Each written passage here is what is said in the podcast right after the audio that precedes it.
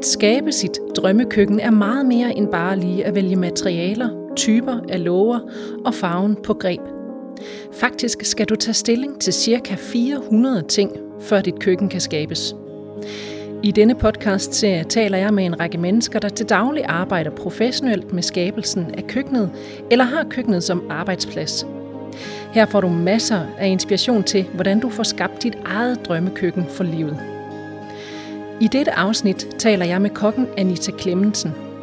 Hun har arbejdet i et utal af køkkener, både store og små. Hun lever og ånder for at skabe mesterlig mad, og det blev honoreret, da hun var køkkenchef på Den Røde Kortage. Der fik hun en Michelin-stjerne i årene to tusind og tolv til to tusind og seksten. I dag forpagter hun studenterkilden i de smukke omgivelser ved Klampenborg galopbane. Her møder jeg hende til en snak om alt det, der skaber værdi i køkkenet for hende. Og det første, vi taler om, er den indflydelse, vores travle livsstil har på den måde, vi skaber og spiser mad i dag. Jamen, jeg tror, det har en kæmpe indflydelse. Jeg bliver tit øh, skræmt og øh, ked af det, når jeg ser, hvordan øh, nogle af mine bekendte og venner øh, egentlig øh, opfatter måltidet. For mig har måltidet altid været, også i min familie, ikke fordi vi ikke har haft travlt, da jeg var barn, og ikke fordi min mor og far har også haft travlt. Men, men det har stadigvæk været sådan en samlingsting, øh, og jeg synes virkelig, mange glemmer, at, at hele måltidet er, er en samling omkring maden, men jo også omkring alt muligt andet, og forvente hverdagen, og øh, forvente, hvad, øh, hvad man har af, af andre tanker, øh, som man måske ikke lige når. Man sidder ikke ned og sluder på så mange andre tidspunkter end ved måltidet. Og hvis man ikke tager sig tid til, til det, så tror jeg egentlig heller ikke, at man tager sig tid til at lave et ordentligt måltid. Jeg tror, det hænger utrolig meget sammen med, med den der måde at få hele hverdagen til bare, at man løber så stærkt som overhovedet muligt, får glemt lige at købe de råvarer, som, som er en tand bedre, fordi de tager ti minutter længere tid at, at klargøre, og det føler man ikke er vigtigt at prioritere. Nu siger du, du øh, faktisk bliver ked af det, når du ser dine øh, venner. Jamen, det ved jeg altså ikke, ikke rørt ked af det. Men jeg kan godt synes, det er trist, øh, at, at øh, man ikke holder fast i de der ting. Og hvis vi, altså vi kan jo godt snakke, snakke om det, det er slet ikke det, og mange andre har jo bare nogle andre prioriteringer. Nogle siger, men hvis, hvis, hvis jeg skal bruge øh, mere end øh, kvarter på at lave aftensmad til mig og min familie, jamen så når vi ikke alt andet, vi gerne vil. Og så prioriterer de jo bare anderledes, og det skal jeg jo på ingen måde være fordømmende overfor. Eller jeg synes bare ikke, det... Jeg tror, det afspejler sig i det, man putter i, i, i gryden, og derefter i munden, og den energi, der kommer ud i kroppen, og dermed også de andre ting, man kan.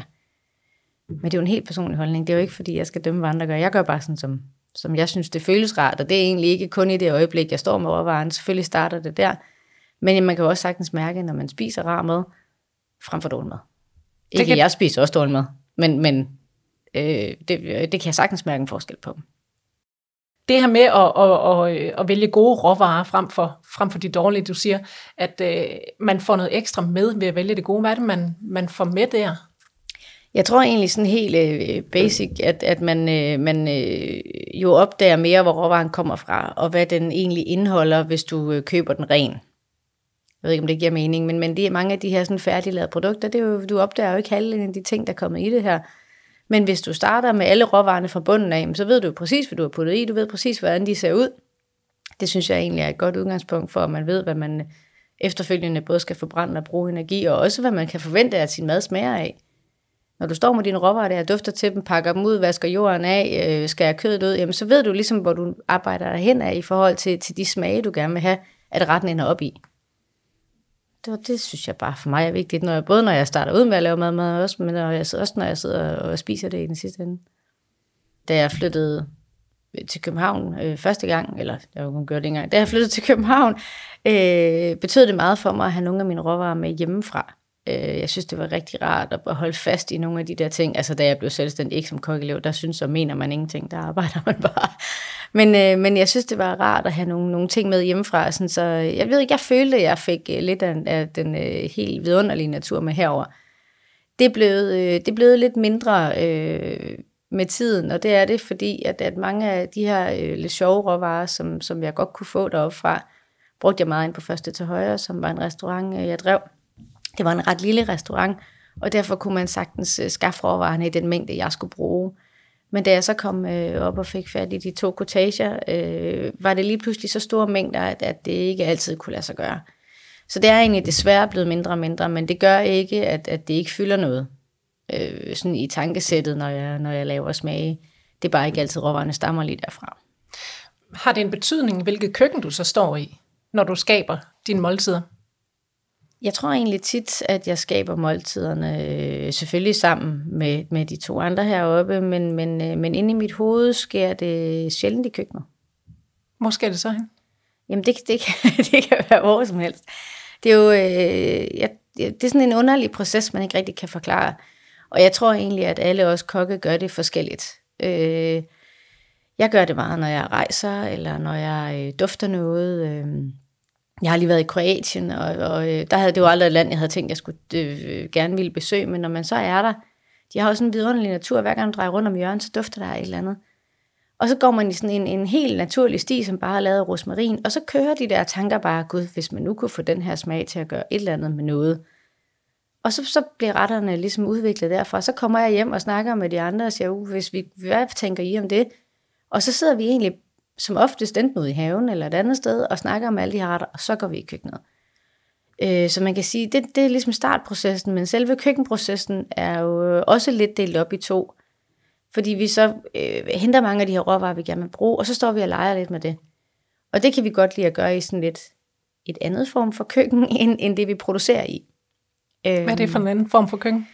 Jamen det må godt være lidt hyggeligere, altså derfor kan man sige, om man så enten undlader at tænde hele køkkenet op, eller, eller bruger en særlig bordplade, eller sådan, altså har sådan et, øh, vi har sådan et vidunderligt øh, skab, hvor, hvor alle vores tallerkener står i, som er sådan en kæmpe plade, og der plejer vi ligesom at stå, og så kan man sådan, altså der kan vi alle sammen stå rundt om, og man kan have sådan en dialog, og man kan kigge på det hele, og man kan finde tallerkener op og tænke, hvad hvis vi gør sådan her, ligger den her, og gud, jeg kan huske, at øh, jeg gjorde et eller andet, og skal vi lige prøve at smage den ekstrakt, hvis vi kan gøre noget med den. Og så det der med, at man sådan er tæt samlet, synes jeg faktisk generelt for køkkener er enormt vigtigt, at det, at det ikke bliver for stort. Øh, og der er måske nogle andre kokke, der vil sige det, fordi jeg altid har arbejdet i små køkkener, og det er det sikkert.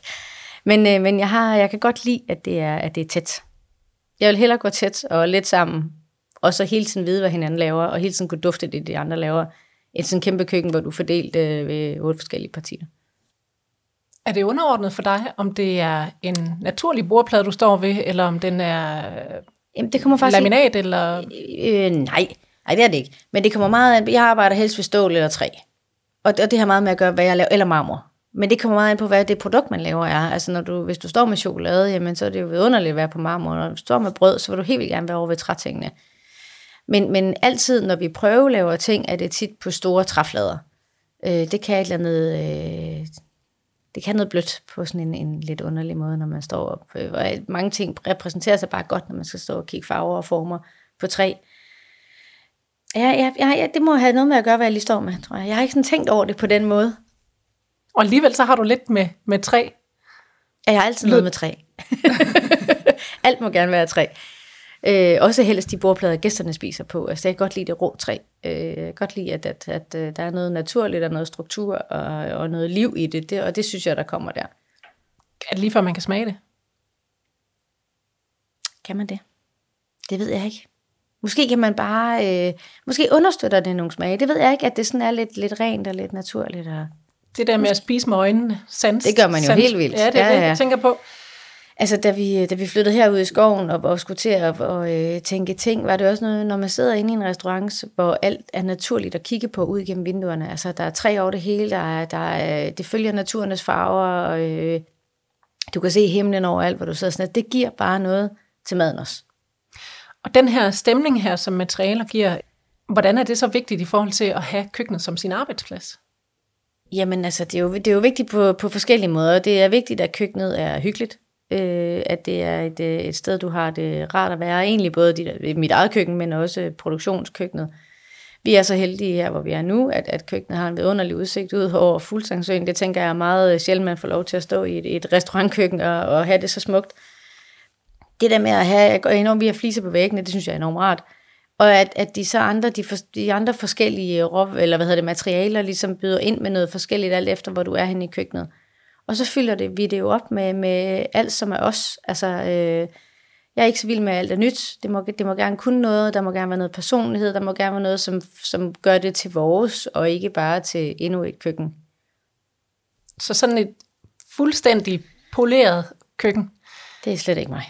Hverken privat eller arbejdsmæssigt. Overhovedet ikke. Altså, der skal helst være alt muligt skævt, og øh, tusind forsko- forskellige små flasker med, med ting, man har lavet, eller trukket smage ud, eller alle mulige, øh, den gamle yndlingsgrydeske, og øh, alle de der lidt underlige ting. De, de er nødt til at være der. Det må ikke blive for pænt. Fordi så synes jeg egentlig også, ens, altså ens, de her kreative tanker skal også have noget at, og, øh, hvad siger man, at flyve på. Altså, det skal ikke, det, det skal ikke sådan stoppe sig helt hårde, metalliske flader over det hele. Det, det, det er jeg ikke så vild med. Så kreativitet, det bliver næret af? Af tæthed og, og varme ting. Altså øh, i materiale. Og selvfølgelig er der jo, altså der er jo, det kan jo ikke undgås i sådan nogle produktionskøkkener, der skal jo være noget, altså en stor emhætte får man jo ikke lavet af andet end metal. Mm. Så der er jo nogle ting, der er nødt til at, at være praktiske også. Men alt det, der kan arbejdes med, det, kan, det vil du gerne arbejde med? Altså, ja, det for bliver fyldt ind med hygge. At, ja, ja. hygge. Men vi er der jo også mange timer. Ja, det er jo, ja, og det er jo din arbejdsplads. Altså, det kan vi jo ikke komme udenom. Det, Nej, ja, det er der. Der skal jo laves noget. Og, ja. og det, altså, man, men der er mange forskellige ting, man selv kan gøre for at gøre sådan et køkken øh, hyggeligt og, og, og, øhm, og rart at være i. Altså det, at man sådan altid kan se hinanden, synes jeg er rigtig vigtigt. Øh, igen, at man er tæt. At, øh, at man har... Øh, altså, vi står jo heller ikke i hvide kokkejakker. Altså, der, der man er nødt til at have... Øh, det er nødt til at være... Og være rummeligt og rart. Så der er noget hjemlighed, ja, også selvom helt vildt. Det er absolut en arbejdsplads, I står ja. i. Men øh, køkkenet, det, øh, det skal jo ikke bare være, være skabt af de materialer, øh, der betyder noget i forhold til kreativitet og stemning. Det skal jo også fungere, og det skal jo også være til at arbejde i. Hvad er vigtigt for dig i forhold til funktionalitet i øh, dit arbejdskøkken? Jamen det tror jeg egentlig øh, er vigtigt i begge køkkener. Øh, der er meget, øh, der, der, er, ja, der er nogle korte gange, som, som er rigtig vigtige. Altså du skal gå de færrest mulige skridt. Øh, det skal være, du skal lave de, de færreste løft, de letteste løft du kan. Øh, så derfor, altså det er jo nogle lange dage, og, og alle skal ikke øh, bruges for meget eller mere end højst nødvendigt. Så det med at få tænkt uh, komfuret så tæt på din plade, på dit, på dit uh, sted, hvor du står og, og snitter det meste. Få tænkt uh, en afsætningsplads for din ovn. Men det synes jeg egentlig også uh, er vigtigt uh, i mit eget køkken. Der har jeg heller ikke lyst til at gå for meget rundt med en varm plade, eller, eller snitte og skal have en skål, inden jeg skal have det ene gryde. Og, altså alle de der, uh, de der uh, korte processer, synes jeg er gode.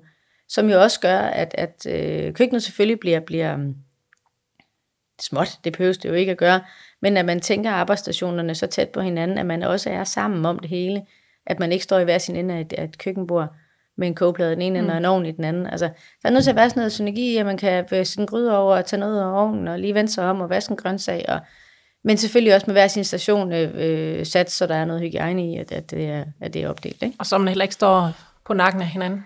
Ja, ja, men jeg vil hellere sådan... stå lidt på nakken af hinanden. Og nu har du jo været i altså virkelig mange køkkener, arbejdet i mange køkkener, øh, og, og af alle mulige forskellige typer mm. øh, køkkener. Er der noget, øh, hvor du tænker, jamen det her, som vi gør her i det her arbejdskøkken, det burde folk tænke lidt mere ind i deres eget private køkken? Tætheden.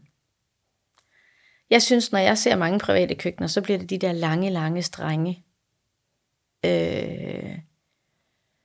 Og det er, øh, altså næsten uanset hvor meget hygge man selv bringer ind i det der, så er det svært at få det samlet. Altså hvis det er en lang bordplade? Ja, hvis du bare har sådan en, ja, altså det er ikke et ondt om dem, det er jeg bare ikke til. Jeg synes, man kommer til at stå sådan på langs af hinanden, hvor man kan sige, hvis, hvis man sådan står over for hinanden, eller, eller på hjørne med hinanden, jamen så har man hele tiden øje på, hvad den anden laver. For eksempel i det køkken, vi har hernede som produktionskøkkenet, jamen der, der har vi sådan et hul i væggen over, sådan så at øh, det er kokkeleverne, der står på den anden side, køkkenchefen på den, ja, på den ene og på den anden, og de kan jo altid se hinanden i øjnene, de ved præcis, hvor, hvor langt hinanden er. Øh, du kan også hele tiden holde øje med, om den anden er, er altså, trygt, det lyder måske sådan lidt overdrevet, men, men du kan jo godt se, når det begynder, hvis det begynder at skride lige pludselig, mm. hvis du kan, så er man nødt til at kunne holde øje med, om kokkeleverne når det laver, om de laver det sådan, som de skal. Det er du nødt til at opdage, inden klokken bliver halv fem, fordi så er det bare for sent.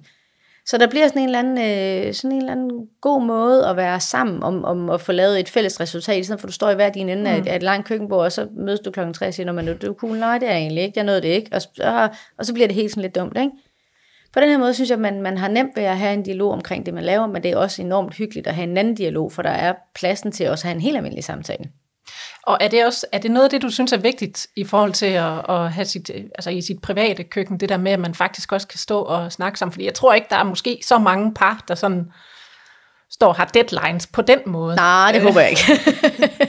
Men forhåbentlig har de en, en anden tid i køkkenet, ikke? Ja. For os er der jo selvfølgelig deadline, men vi bruger meget mere tid på at snakke om, havde du en god fridag i går? Øh, hvad, øh, hvad skal du nu her? Eller, altså alle de der andre ting, øh, som, som også er vigtige, for hvis vi bare står og taler med, så, så bliver man jo også tosset i hovedet. Altså selvom det er vigtigt for os, så, så er man jo nødt til at fylde dagen ud med noget andet også. Vi er her fjorten timer, altså det, det er nødt til at kunne noget andet også. Så et køkken med øjenkontakt? Køkken med øjenkontakt er meget vigtigt for mig. Det er jo benhårdt arbejde ude i det køkken der. Vi kan godt romantisere det en lille smule, men... ja, det er der ingen grund til. Og det er nogle lange og hårde arbejdsdage. Hvad betyder den her praktiske indretning i køkkenet øh, for, din, for din arbejdsrytme på de her lange dage? Jamen det betyder jo, at man, man, øh, man minimerer øh, sine skridt, øh, og man går jo rigeligt og står rigeligt. Og, og især løftende også. Øh, jeg har ikke verdens bedste hænder, så derfor er det ikke, ikke mig, der sådan slider med det, men det er jo vigtigt for mig, at de andre ikke øh, skal løfte alle de tunge ting alt for langt. Øh, så, så det er egentlig altafgørende for, at man får en, en rar arbejdsdag, at der ikke er for meget øh, dumt arbejde. Og sådan er det jo sådan set også i et, i et privat hjem. Ja, det tænker jeg. Altså, øh, nu laver jeg jo minimalt mad hjemme også øh, lige for tiden, men det har jeg jo gjort.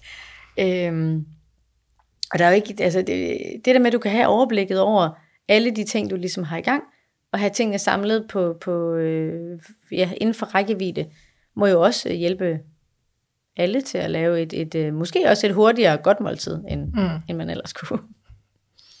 Er der alligevel steder, hvor du siger, at her kan man godt gå på kompromis, når nu det bare er et køkken derhjemme, øh, man skaber? Eller skal man altid sigte efter og, og gøre det så optimalt for sig selv som muligt? Det tror jeg egentlig altid, man skal. Men, men det behøver jo ikke at betyde, at man ikke går på kompromis med nogle ting. Øh, men, men, øh, men selve arbejdsgangene er jo måske lidt dumme at lige gå på kompromis. Så kan du jo godt hente dine tallerkener eller et eller andet et, et lidt længere sted væk. Mm. Øh, men sørg for at have alt, hvad du skal bruge på komfuret i skuffen lige under. Og i stedet for at sætte øh, i den nederste skuffe, så du hele tiden skal ned og hente en tung gryde op. Og, altså, der er mange ting, man godt kunne... Øh, kan tænke over. Men det kommer vel også an på, i hvor høj grad man faktisk bruger sit køkken. Der er jo dem, der primært bruger det til at lige åbne ovnen og sætte en frysepizza ind, og så er det ellers pænt resten af tiden. Jamen, det er trist, ikke? Det synes jeg jo. Ja, det er. Så behøver man slet ikke noget køkken. Nej, altså ja, for sådan nogle er det jo ikke vigtigt, øh, hvordan det er bygget op, men, men, men der er jo måske nogle helt andre ting, man skulle tage fat i der, end, øh, end lige opbygning af deres køkken. Hvad vil du aldrig undvære i et køkken? En god pande. Jeg laver det meste af mit privatmad på panden, synes jeg, sådan en dyb pande. Øh, nej, altså der er jo nogle helt basale ting. Øh, et ordentligt komfur, der kan, der kan varme hårdt og ordentligt op. Øh, en god ovn. I, for mig privat behøves det ikke at være en dampovn. Det er fuldstændig vigtigt for os i, uh, i uh, arbejdskøkkenet. Men det må vel være, altså så har jeg jo det med den her kære cooker, som jeg simpelthen ikke kan undvære. Det, der er en kogende vandhane, den, den kan mange ting, den kan redde alt muligt. Og gøre en masse processer bedre og nemmere. Og den kan man også hurtigt vende sig til i privaten. Ja, det er, ja. Det, sådan er det bare, desværre. Det hører med. Altså det er, det er både vigtigt i, i, i privaten og i, og i arbejdskøkkenet, men egentlig næsten mere privat end arbejdsmæssigt. Hvis du nu skulle være så flink at give de tre vigtigste tips, hvad du synes, øh, man skal huske, når nu man står og... og skal skabe sig et, et drømmekøkken, forhåbentlig køkkenet for livet. Hvad er ja. de tre vigtigste ting, du synes, man skal huske at have med? Altså sådan helt overordnet, uanset hvad, hvad plads man egentlig har, øh, altså om det er et stort nyt køkken eller et lille, så sørg for at have øjenkontakt med dem, som du skal arbejde i køkkenet sammen med.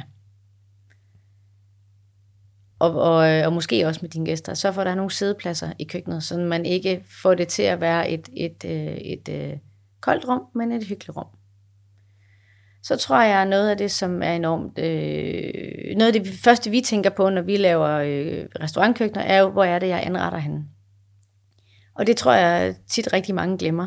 Sørg for at have noget, noget plads, noget anretningsplads, som man ikke er fylder op med maskiner og med alt muligt andet. Men sørg for, at du har en tom bordplade, hvor du ligesom kan få sætte din fade op, Jeg ved ikke, altså jeg har jo altid lært af min mor, at inden man putter ting i fadene, så putter man varmt vand i, så det er bare nogle lidt omstændige ting, det er ikke sikkert, at alle gør det. Men så for at have et sted, hvor du ligesom kan sætte alle de her ting op, så du ved, det her det er det, jeg skal bruge til min middag i aften. Selvfølgelig gælder det ikke, hvis du bare lige laver øh, et eller andet pasta kødsovs så, så øh, til ungerne, så er det jo ikke sikkert, at du har brug for lige at tale dine ting op. Men så får der noget andet plads, sådan, så du kan få de her ting gjort klar af vejen, så, så er der ikke det der stress omkring det, når man skal til at servere det. Jamen jeg kan godt, og det skal ikke ligesom være sådan lidt fordrukken, jeg kan godt lide, at der er plads til at få en drink i køkkenet, også når man arbejder. Og, øh, og det, det kræver bare øh, ofte en lidt dyb bordplade. Hvad, hvad vil det sige? At, at der er noget plads. Sådan så når man står og arbejder, altså det, det skal lige siges, det er jo kun privat, jeg arbejder, drikker jo ikke i mit arbejdskøkken. Men når man står og laver aftensmad øh, med kæresten eller med ungerne, med eller andet, så er det bare hyggeligt, om det så er et glas vand med brus og en citronskive, eller det er en øh, kold vermut, mens man lige får det sidste klar. Det synes jeg giver sådan en eller anden afslappethed og, en, og en, en hygge i køkkenet, så det ikke bare bliver et sted, man skal være færdig med noget, inden man skal noget andet. Så sørg for, at der er sådan en plads til at have, øh, have noget hygge. Sådan lidt uh, dyb bordplade, hvor der ligger stå en, et glas et, inderst. Og så... ja, så det ikke bliver sådan noget med, så flytter man det rundt, og så vælter det fyrre gange, og øh, det har noget plads, også til hvis man skal have en kogebog stående og lave et eller andet. Altså der, der skal, være, øh, der skal være noget ekstra plads, dyb bordplade. Og jeg synes egentlig også, i, i hvert fald i det private køkken, det der med, at man kan være med, hvis ikke alle laver mad, så, så sørg for, at der er en station, hvor familien kan sidde med, hvor dine venner kan sidde med. Fordi det, når du, det er jo ikke alle, der synes, det er lige så sjovt at stå i køkkenet, som jeg synes.